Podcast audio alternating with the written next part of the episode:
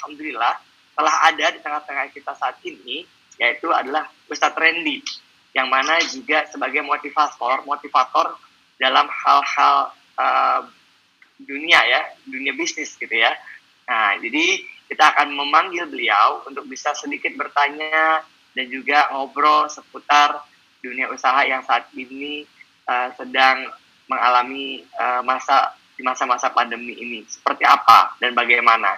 Baik, kita akan langsung uh, beralih kepada Ustaz Randy, kepada Syekh Ahmad Mahmud, jazakumullah khair jaza. Insya Allah nanti kita akan ketemu lagi. Baik, uh, Ustaz Randy. Ya, Suara saya cukup hadir. Suaranya dengar, wajahnya baru terlihat. Masya Allah. Oh iya. Putih. Masya Allah, hari pertama udah langsung putih. Gimana hari kedua ya? Ketiga dan selanjutnya. baik, ahlan wa salam Ustaz Randy. Ahlan. Kabar Ustaz Randy? Baik, baik, baik. Nah, kita sedikit ngobrol nih sebelum nanti Ustaz Randy menyampaikan materinya kepada kita. Uh, gimana nih Ustaz Randy terkait kondi, uh, informasi tentang COVID-19 ini? Mungkin ya, nampak ya, kita, ya nampak kita harus banyak sabar ya karena memang ini uh, cukup panjang ya. Uh, keputusan lockdown total tidak bisa diambil secara tegas. Sehingga memang uh, jadinya ya konsekuensinya virus ini harus Eh, menunggu paparan sampai cukup maksimal di 60% 70% populasi.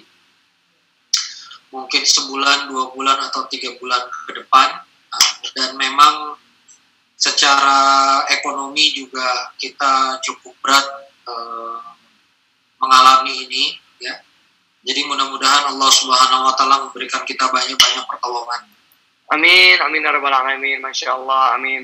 Nah, Oke, okay, Ustaz Randy, kita cuma punya waktu singkat nih, karena kita ingin menggali uh, informasi-informasi yang kira-kira bisa berbicara dengan siapa nih? Mohon maaf. Dengan dengan Roni, Ustaz Randy. Oh, Wajah saya nggak kelihatan nih. Ya. Host hostnya hostnya namanya Randy, tapi suaranya suara Roni nih, masya Allah. masya Allah. Ya, mau maklum ya. Gimana, Masya Allah. ya, aduh. Jadi, Gojek jadi, malah jadi moderator Mister Roni. Kebalik. Kebalik Hap ini bikin acara nih kok malah saya di interview sama Roni. Harusnya saya Masya Allah. Justru Masya Allah. Justru inilah kalau biar Hap bisa sebagai prof sebagai macam berbagai macam profesi ya bisa jadi pembicara yeah. bisa jadi host. Baik, uh, Ustaz Randy, uh, kita kepingin uh, menggali lebih jauh nih Ustaz Randy terkait masalah uh, saat ini dengan pandemi yang terjadi ini.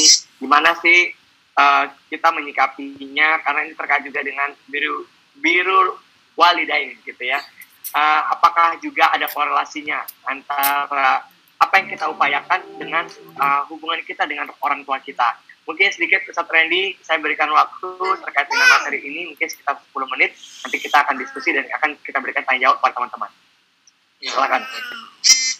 Alhamdulillahirrahmanirrahim. Bismillahirrahmanirrahim. Alhamdulillahirrahmanirrahim. Allahumma salli ala sayyidina Muhammad wa ala sayyidina Muhammad. Rabbi syrahli sadri wa yasirli amri wal uqdatan min lisani yafqahu qawli rabbi anzilni munzalan mubarakan wa anta khairul munzilin sadaqallahu Pertama-tama saya bersyukur kepada Allah Subhanahu wa taala bisa bersilaturahim dengan kawan-kawan hub dengan kawan-kawan Hub Asia, dengan kawan-kawan uh, santrinya Kiai Lukman ini Indonesia Bahagia, ada Ustazuna Roni Helmi, Barakallahu liwalakum. Masya Allah, Masya Allah. Dan juga Bang Novan dan semua kawan-kawan Hub Asia baik yang menyaksikan via live ataupun yang menyaksikan secara tunda. Karena saya lihat di recording ya, kayaknya juga akan ditampilkan ya, Insya Allah. Kalau ya, saya dari segi pendapat pribadi saya ingin berbicara dulu secara teknis. Secara teknis kan memang virus ini dia hidup harus butuh inang, harus butuh manusia. Maka konsep Wuhan itu mengunci total supaya kemudian virus ini tersirkulasi di tubuh manusia dan tidak berpindah ke manusia yang belum terjangkit. Ya. Supaya kemudian virusnya nol. Dan itu bisa dilakukan di Wuhan mereka lockdown selama dua bulan dan tuntas. Angka infeksi hariannya nol. Saya juga ngikutin Italia. Italia itu waktu parah-parahnya sampai infeksi 6 ribuan satu hari sekarang karena lockdown total menunjukkan positif tren positif turun 2000 satu hari uh, kematian Italia juga seribuan satu hari dan ini pecah rekor dilewati sudah oleh Amerika Serikat. Karena intinya memang virus ini selama memang dia ada yang terjangkit lalu virusnya pindah lagi dengan reservoir lagi pindah lagi manusia pindah lagi di manusia yang lain maka virus ini tidak pernah akan nol akan selalu ada maka kapan dia stop dia stop secara kaidah ilmiah jika sudah terbentuk yang namanya kekebalan bersama, yaitu herd immunity. Herd immunity atau dalam artian kekebalan kawanan itu apabila 60-70% sudah terjangkit, maka virus ini nanti ketahan sendiri ya. Karena hampir semua orang sudah punya antibodi. Karena rumus dari virus ini memang walaupun sempat ada yang mengalami infeksi ulang, yang positif sembuh lalu positif lagi, tapi secara garis besar uh, mereka yang sudah terinfeksi akan punya antibodi. Berita baiknya, virus ini uh, kalau misalnya mengidap atau menyerang seseorang, uh, menyerang kawanan, atau menyerang sebuah komunitas, 80% akan mengalami tidak bergejala, sekitar 20% bergejala, tapi bergejala berat sekitar 10% bergejala berat 10% dan sebetulnya angka kematiannya 3%. Kenapa angka kematian di Republik Indonesia ini termasuk tinggi, CFR-nya 10%, dan positifnya relatif relatif rendah, baru di bawah 10 ribu, karena tes PCR swab-nya terbatas. Kalau nggak bergejala, nggak boleh dites PCR swab. Sementara kalau di Korea Selatan, itu mereka PCR swab drive-thru, bebas. Siapa pun itu langsung boleh tes Indonesia ini 100% tes 27 per, 27 persen positif. Maka dari itu memang ini akan sangat panjang, apalagi hari ini secara official Angkasa Pura sudah memberhentikan operasional, penerbangan domestik sampai 1 Juni ditiadakan. Ya, ini sangat teramat berat. Saya mendengar beberapa kawan-kawan juga mulai melakukan pemberhentian sepihak, pemberhentian kerja karena sales tidak berputar dengan baik, ya. adanya krisis dunia, jadi angka PHK sangat tinggi dan ini sangat berat sekali. Itu secara teknis, kengerian-kengerian yang kita hadapi. Namun sekali lagi, apa pun kengeriannya, jika Allah Subhanahu wa Ta'ala memang tetap menolong hambanya, ya akan tetap tertolong saja. Maka dari itu, ada satu jimat sebetulnya yang memang sangat-sangat bisa menolong manusia itu. Jimat itu namanya jimat orang tua. Karena dalam berbagai literatur hadis misalnya uh, kullu dzunub taala minha. Setiap dosa itu Allah tidak azabnya illa uququl walidain kecuali durhaka kepada orang tua uh, taala minha. Ya Allah itu mempercepat azabnya. Maaf, kullu dzunub yuakhirullahu taala Allah akhirkan adabnya kecuali celaka uh, kecuali menyakiti perasaan orang tua itu uh, dosa azabnya dipercepat. Maka hadis ini dibaca sebaliknya. Kalau misalnya membahagiakan kedua orang tua, nikmatnya juga cepat. Ya. Jadi barang siapa yang membahagiakan orang tua itu juga nikmatnya itu juga insya Allah juga teramat sangat cepat. Jadi kawan-kawan sekalian, di tengah pandemi, di tengah hal yang sangat menantang ini, satu hal yang tidak boleh hilang dari kita adalah uh, amal soleh kepada orang tua, kedermawanan itu yang nggak boleh hilang. Kedermawanan kita, uh, kebaikan kita kepada orang tua itu tidak boleh. Saya rasa demikian, Ustadz Roni. Masya Allah. Apa nih sebenarnya yang dari orang tua yang harus yang kita selaku anak ini lakukan agar mendapatkan keberkahan-keberkahan dan jangan keluar dari rezeki yang tak duga-duga yang Allah akan titipkan kepada kita nih Ustaz Randy. Kalau di surah Al-Isra 33 itu kan wa qadara rabbuka alla ta'budu illa iya wa bil walidaini ihsana. ditetapkan oleh Robmu untuk berbuat baik kepada orang tua, ya, eh, untuk untuk uh, menghamba kepada Allah, ya, illa iya menghamba tidak menghamba kecuali kepada siapa pun kecuali kepada Allah, mobil walidaini ihsana dan berbuat baik kepada orang tua. Lalu kemudian di situ ada kalimat imma yablughanna indakal kibar. Dan ketika orang tua itu sudah sampai masa tuanya indaka, maka alangkah baiknya di sisimu jadi di masa lockdown ini kalau memang lagi satu kota sama orang tua, kebetulan orang tua saya dua-duanya ada di Bandung, kedua orang tua saya. Saya posisi empat pekan yang lalu di Balikpapan, jadi memutuskan stay di sini uh, di Balikpapan. Kalau memang masih ada kesempatan satu kota sama orang tua, ya membersamai orang tua. Itu yang wajib dilakukan. Kalau memang ternyata orang tua di kampung apalagi ada larangan mudik setidaknya sering-sering video call sering-sering menyapa orang tua. Ya itu adab yang dilakukan. Dan kalau misalnya masih punya cash ya jangan lupa kirim-kirim orang tua. Ini saya melihat budaya ngasih hadiah transfer uang ke orang tua di kawan-kawan milenial nggak terlalu umum ya. padahal itu yang utama karena nyicil rumah itu sebetulnya tidak wajib ya. Nyicil kendaraan juga tidak wajib. Ini hari ini banyak kawan-kawan milenial uangnya habis di sesuatu yang nggak wajib. Padahal membiayai hidup orang tua di masa tua itu adalah kewajiban dari seorang. Dari saya begitu Mas Roni. Iya untuk menyadarkan nih teman-teman milenial untuk bisa mendapatkan keberkahan dan karunia dari Allah dari orang tua melalui dari Allah melalui orang tua apa ya uh, upaya dan apa ya cara kita menasihati teman-teman supaya teman-teman tuh benar-benar penuh kesadaran bahwa saya harus sayang sama orang tua saya. Kalau sekarang kita banyak lihat di saat uh, banyak sekali di luar sana tuh yang bahkan antara murka sama orang tua sampai membunuh orang tuanya, lalu juga negalik, ya. Yang yeah. tidak ada di audiens kita pada kesempatan kali dan seterusnya. Dan apa ya upaya-upaya yang dilakukan Ustaz?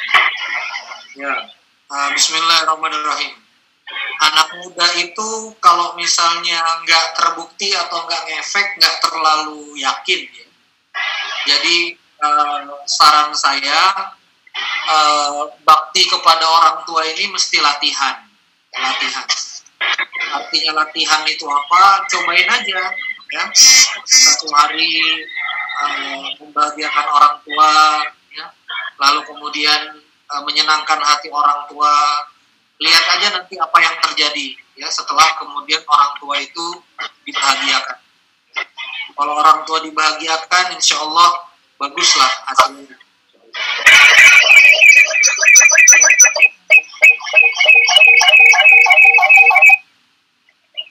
Maaf ini ada gangguan teknis sedikit.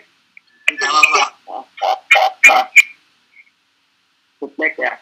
Nah, baik Ustadz. Sebenarnya uh, kadang-kadang atau keseringan kita melihat anak-anak sekarang itu kayaknya ada kecanggungan atau atau gengsi kali ya sama orang tuanya apalagi kalau kita melihat fenomenanya ada yang uh, malu sungkan bahkan ini loh orang tua gue kenapa karena dia ngerasa orang tuanya nothing gitu loh. Kenapa? Kenapa? Apa ya nasihat? Apa ya nasihat buat mereka? Yang orang tuanya? orang tuanya tuh nothing. Nothing oh. gitu ya. Karena apa? Orang orang tua gue tuh nggak kayak orang tua yang lain. Gitu loh. Yang kaya yang mampu yang luar biasa yang cantik yang ganteng. Sedangkan orang tua mereka tuh mereka ada lah seperti itu. Nih gimana ya cara mengingatkan dan menasihati teman-teman ini?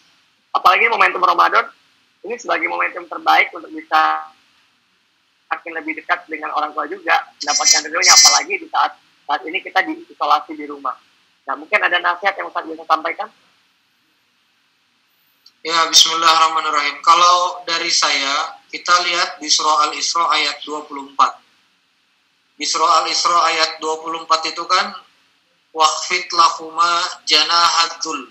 Ya, jadi rendahkanlah sayapmu dan hinakanlah dirimu. Orang tua itu apa pun wujudnya ya orang tua kita orang tua kawan-kawan apa pun wujudnya apa pun kekurangan kelebihan dan seterusnya bayangkan kita itu hadir di muka bumi ini kan lemah nggak bisa apa-apa dan nggak sehari dua hari. Jadi waktu kita berupa janin saja kita sudah lemah. Demi Allah sudah lemah luar biasa. Waktu kita berupa janin. Kita dari janin sudah lemah ya. Lalu kemudian setelah sudah lemah itu eh, kita kemudian dirawat oleh kedua orang tua kita uh, terus-terusan. Lalu kemudian setelah kita dirawat terus-terusan di dalam kandungan kita dilahirkan capek luar biasa, ibu kita melahirkan kita dan dikasih makan. Bayangkan bayi teronggok lemah loh, kawan-kawan kita ini itu lemah, nggak bisa makan, nggak bisa pakai baju. Lalu kemudian kita uh, harus apa? Uh, harus uh, apa ya hidup ya kan harus bertahan hidup orang tua kita yang ngurus kita terus-terusan nah maka apa pun pencapaian kita hari ini mau sehebat apa pun hari ini misalnya bisa ngirimin orang tua 20-30 juta kenapa kok kita bisa sampai besar bisa mendapatkan pencapaian seperti ini kan karena didikan dan juga karena kasih sayang orang tua itu jadi nggak ada lah yang namanya malu kepada orang tua bahkan itu ya yang membuat hidup kita ini kehilangan keberkahan. Ya. Ketika kita kemudian uh, malu, ketika kemudian kita menyingkirkan kedua orang tua kita. Saya banyak menemukan kisah hidup sahabat-sahabat milenial ya, yang rasanya hidupnya entah gak ke mana-mana. Satu hal yang saya sangat rasakan dari kawan-kawan ini adalah memang sikap dan adab yang buruk kepada orang tua. Makanya saya kalau ada yang curhat, entah nggak bisa punya anak, entah punya problem ini itu gitu ya. Saya selalu bilang gimana kamu dengan orang tua. Dan beberapa sahabat-sahabat yang mulai memperbaiki sikap dengan orang tua, alhamdulillah uh, lebih baik uh, hasilnya kehidupan. Saya rasa ya, demikian, Bro. Masya Allah. Iya, Masya Allah ya. Memang saya banyak juga mendengar Ustadz terkait teman-teman yang memang memperbaiki apa namanya hubungannya dengan orang tua bahkan urusan-urusannya tuh dilancarkan lancar-lancarnya gitu ya. Dan itu keberkahan tersendiri yang nggak akan bisa didapatkan. Dan mungkin kalau sedikit juga uh, saya riset um, mungkinkah pada saat keriduan itu datang dari orang tua kita untuk kita itu hati kita menjadi lebih tenang? Nah untuk sebelum menjawab Roni ingat-ingatkan teman-teman semua yang sedang menyaksikan uh, Indonesia Bahagia pada siang hari ini. Bila ada yang ingin bertanya, silakan ajukan pertanyaannya di kolom komen. Insya Allah nanti akan kami sampaikan kepada Ustadz untuk dijawab. Mungkin silakan Ustadz untuk dijawab pertanyaan tadi.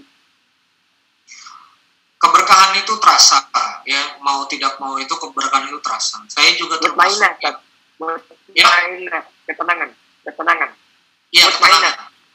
Mutmainah, ya paham yang namanya situasi keberkahan itu kan terasa.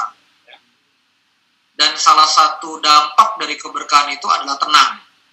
Maka saya meyakini sekali, saya juga kan sebetulnya uh, pernah lah punya salah-salah pada orang tua dan dalam hari-hari ini juga terus memperbaiki hubungan kepada orang tua. Memang ketika hubungan itu kita sudah perbaiki, ketika hubungan itu kita pelan pelan-pelan kita seriusin, kita perbaiki, akan ada dampak sesuatu yang berbeda di hati. Dan itu memang tidak bisa diteorikan, kawan-kawan nanti silakan saja untuk merasakan sendiri. Intinya ya, Masya Allah ya. harus kembali kepada orang tua, ya, terutama laki-laki, anak laki-laki itu sampai kapan pun milik ibunya. Ya, anak laki-laki itu sampai kapan pun milik milik ibunya kan. Banyak di antara kita yang kemudian ya, ya. kadang-kadang lupa hal-hal yang fundamental seperti itu. Saya rasa demikian, uh, Mas Ron. Baik, baik. Uh, jasa Allah Ustaz. Baik, teman-teman semua, ada yang ingin ditanyakan ke Ustaz Randy? Tafadur Masyuran? Silakan. Silakan, kawan-kawan HAB. Baik, sambil, uh, sambil menunggu, mungkin Roni ingin menyampaikan juga buat teman-teman yang ingin memberikan sumbangannya, memberikan infaknya melalui amal soleh plus Indonesia Bahagia, yang mana ini akan diperuntukkan oleh untuk kepada uh, kepada teman-teman kita yang saat ini mengalami uh, apa namanya musibah dengan mendapat uh, dengan penyakit COVID-19 ini. Dan insya Allah akan kami salurkan untuk bagi kepada mereka yang memang saat ini mengalaminya. Jadi buat teman-teman yang ingin membantu, silakan masukkan info Anda di Amal Soleh Kelas Indonesia Bahagia. Dan juga saksikan kelas-kelas eksekutif, kelas-kelas eksklusif di Hub.asia, kelasnya Ustadz Reddy juga, kelasnya Ustadz Salim Afila, kelasnya uh, Amazing Mentor, ya. Insya Allah kita bisa ketemu di sana, mencari ilmu di sana. Dan juga uh, saksikan terus kegiatan Indonesia Bahagia ini sampai hari ke-30 di bulan Ramadan ini bersama dengan kori-kori internasional dan guru-guru kita tercinta insya Allah. Baik, sambil menunggu teman-teman untuk bertanya, mungkin uh, apa ya Ustadz yang bisa kita gali lagi terkait bahasa Biro Wildain ya Ustadz, yang mungkin selama ini masih belum banyak kita tahu tentang bagaimana uh, apa namanya me, me, menyayangi orang tua ya memulainya. Kadang-kadang nih anak biasanya sudah melakukan kesalahan ya Ustaz ya kemudian uh, bagaimana ya cara memulainya lagi hubungan orang tua? Karena kesalahan yang dialami mungkin menurut anak-anak ini atau teman-teman kita ini kayaknya fatal banget. Kayaknya mulai jadi canggung. Kayaknya guilty banget. Kayaknya nggak enak banget nih nusuk banget. Nah itu gimana ya Ustaz mungkin bisa Ustaz berikan uh, gambaran sehingga kita tidak lagi melangkah dengan ragu-ragu untuk mengejar ridhonya orang tua dan juga mendapatkan uh, ampunan dan maafnya dari orang tua. Mungkin Ustaz Randy silakan. Ya. Bismillahirrahmanirrahim. Allahumma shalli ala sayyidina Muhammad wa ala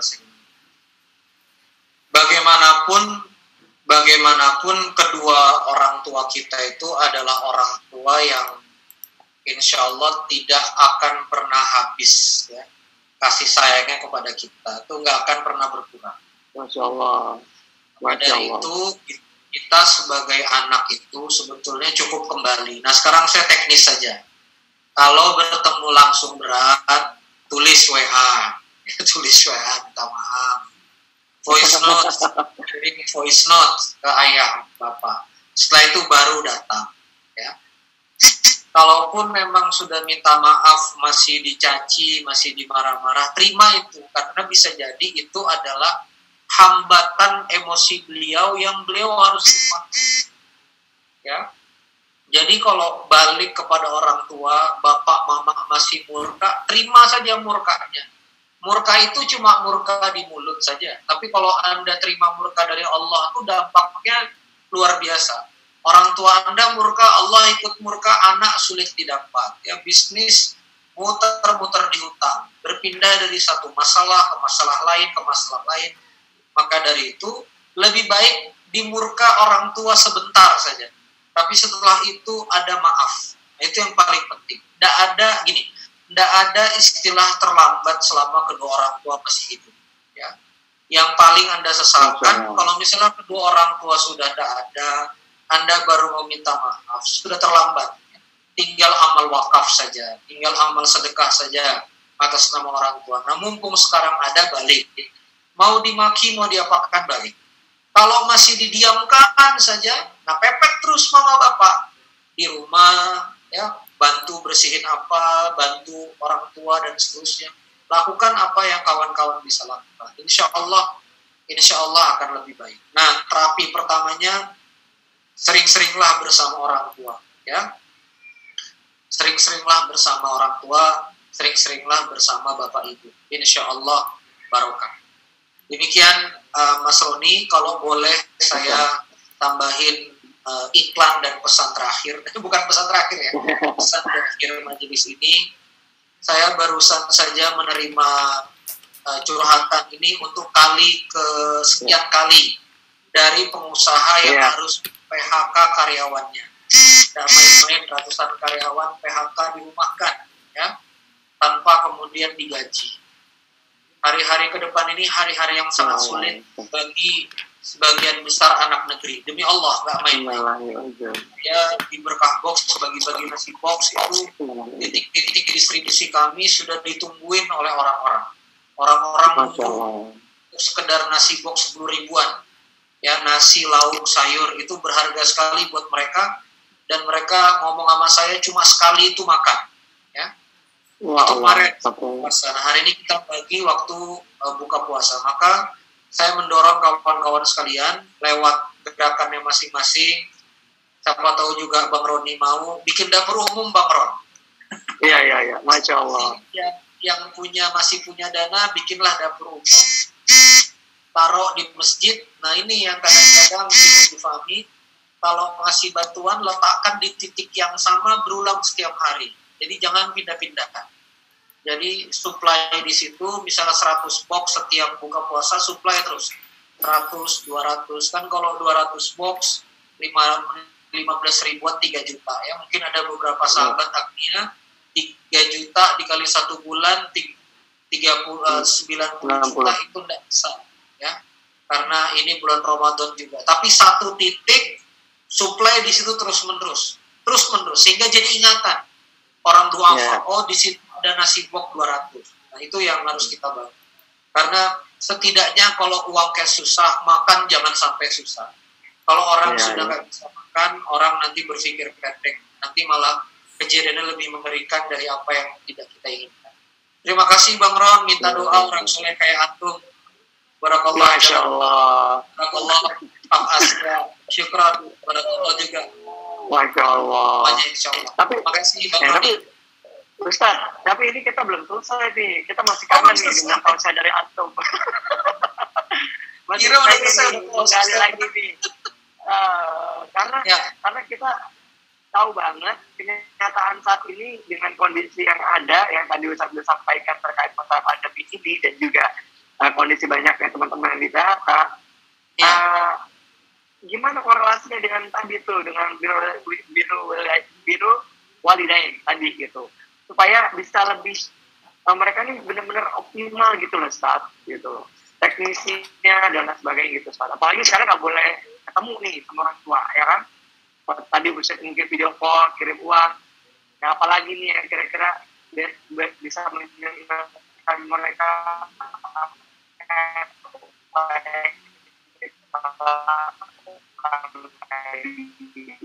Baik. Kira-kira. Ya menyenangkan itu kan gak harus dengan uang ya. Bisa dengan menghubungi ya, Dengan menelpon, video call Menanyakan kabar. Intinya jangan sampai putus Berhubungan. Terutama minta doa ya Minta ridho dari orang tua. Itu jangan sampai kita Sampai putus Jangan sampai kita berhenti eh, Dari kebaikan-kebaikan yang Yang seperti itu maka penting juga di waktu-waktu sulit begini bagi yang orang tuanya masih ada maupun yang telah tiada untuk meniatkan amal solehnya untuk kedua orang tuanya.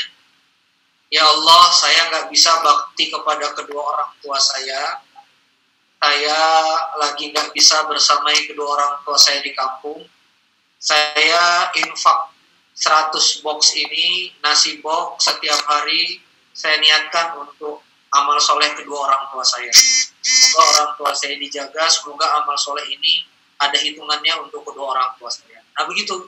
Jadi beramal ya dalam rangka oh iya iya iya kepada Allah. orang tua. Dan itu kan yang diajarkan Kiai oh gitu ya Lukman kan mengajarkan tiga hal. Amal soleh itu yang pertama untuk membayar dan untuk menebus dosa-dosa di masa lalu.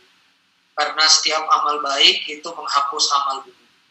Yang kedua adalah amal soleh itu pasti mengalir kepada orang tua. iya Karena iya iya pun pasti untuk orang tua. Ya, pasti pasti amal orang tua. Dan yang ketiga eh, amal soleh ini supaya mendatangkan tiga K itu keberkahan, ketenangan, kebahagiaan di dalam hati yang tidak bisa kita bohong-bohongi. Ya.